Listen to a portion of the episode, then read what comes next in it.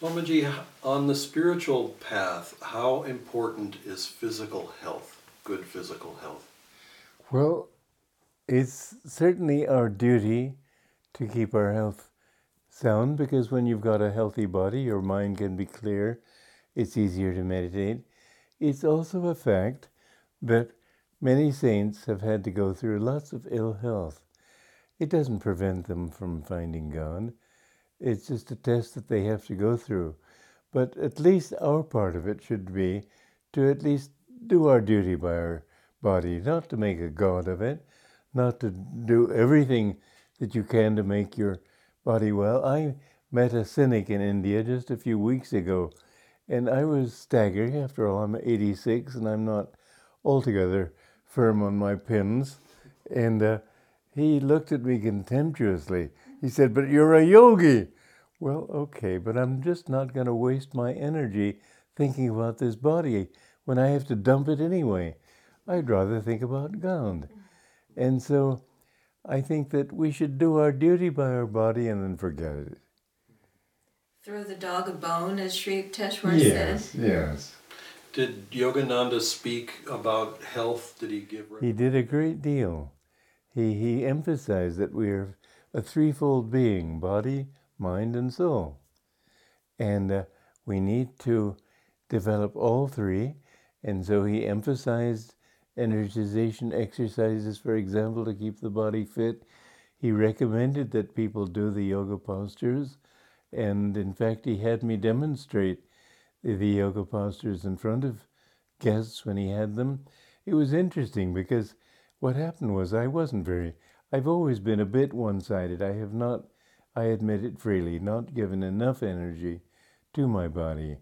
But uh, um, I, I couldn't do them very well. But one time he had uh, Swami Premananda come from Washington, and in his presence he had us demonstrate the yoga postures.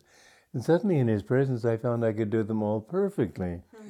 And from then on, in fact, I was the one selected to demonstrate them, and really a bit of a fraud because, and he had me also demonstrate them for guests and so on.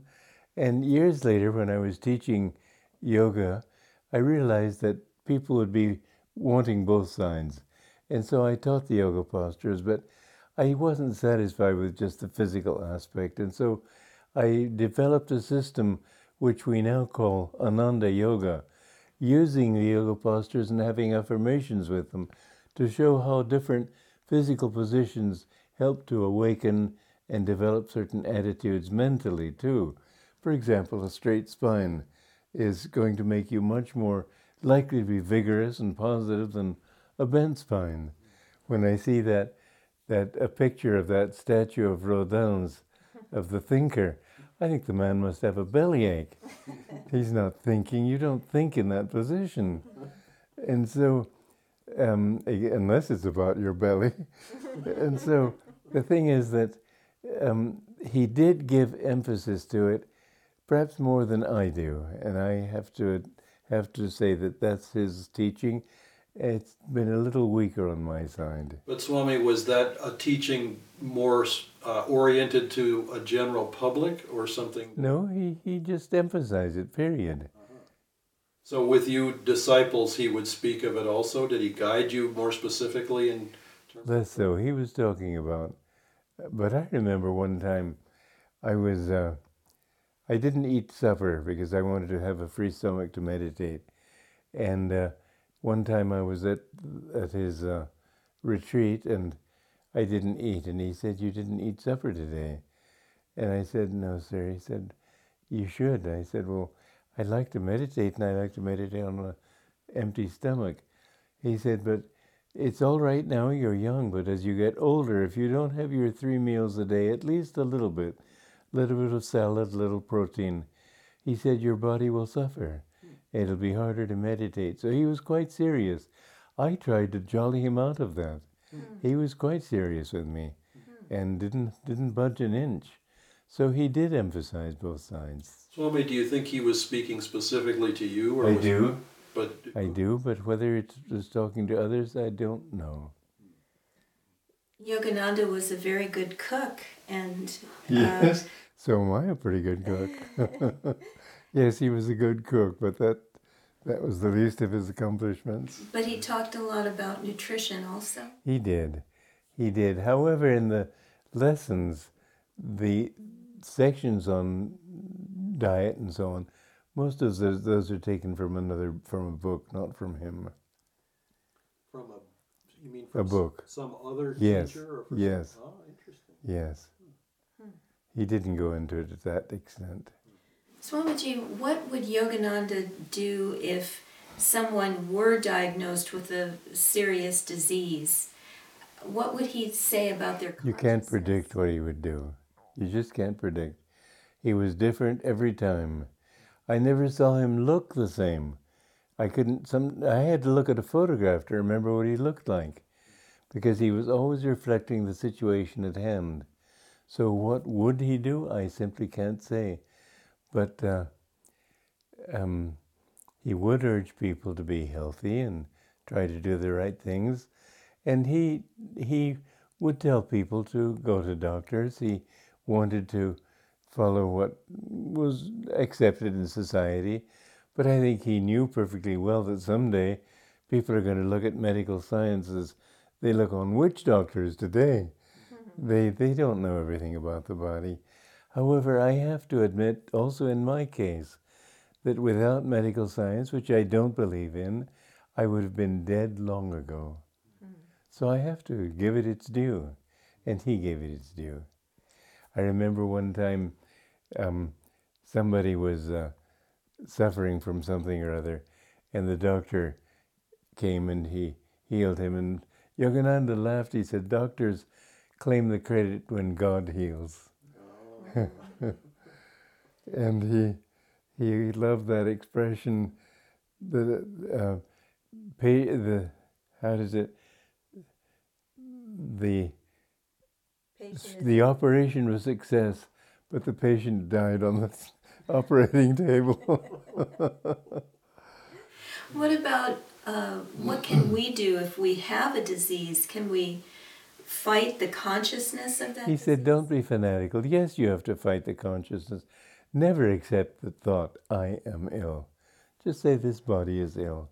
Never accept this that this body is tired, that you are tired. Say this body is tired. Never accept that you have sinned. Say this body has sinned, this mind has sinned. I am not a sinner. I have made a mistake, that's all. Always affirm your inner perfection as a child of God, and finally you will come out of that. So, how much you need to depend on the doctors, that depends on you. Some people, he would say to do certain things and they'd get out of it. Other people, he'd tell them go to the doctor and so on. But uh, it depended on the individual case. Did he work with affirmations? He had uh, scientific affirmations, scientific healing affirmations, and he very strongly talked about that. You can think yourself into into wellness, and I've found that to be true. Many times, sometimes I get find a cold coming on, and I, I say I haven't time for this. Get out, and it humbly gets out.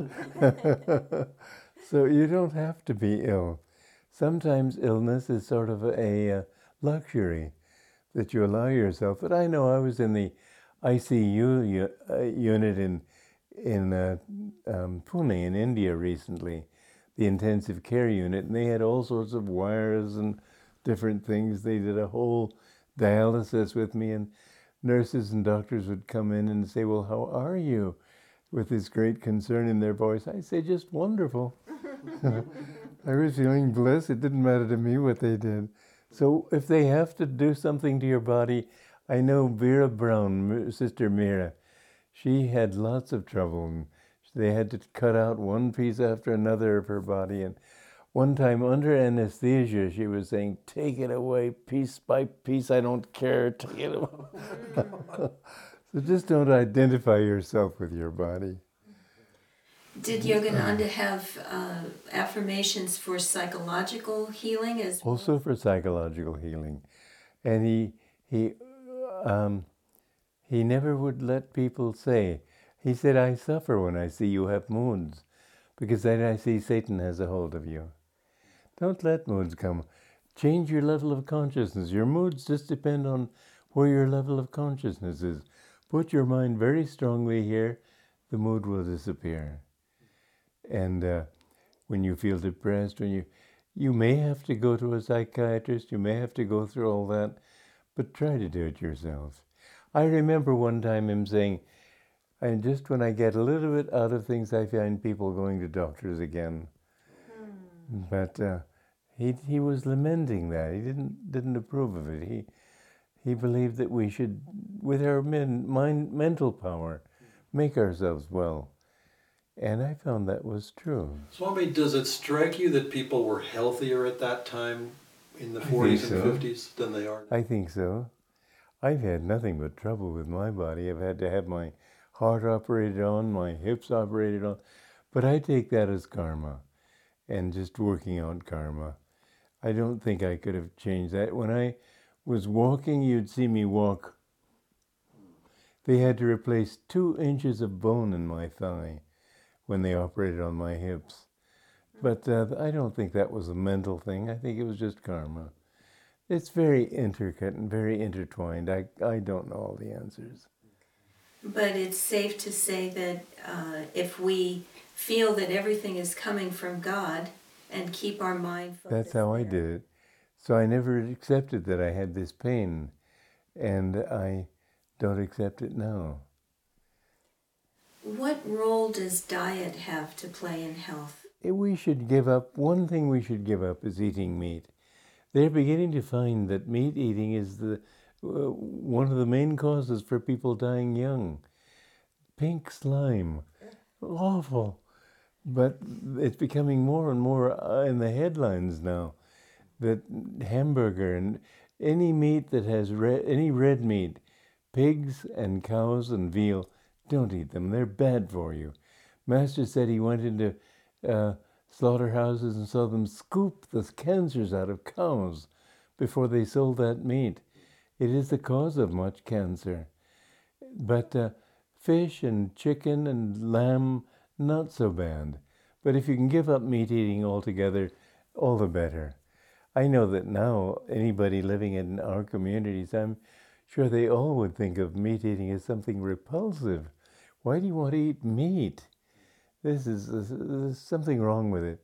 Vegetables, yes, you have to kill vegetables even to eat them, but it's almost, I think, a, their spiritual offering to be eaten in order to help life.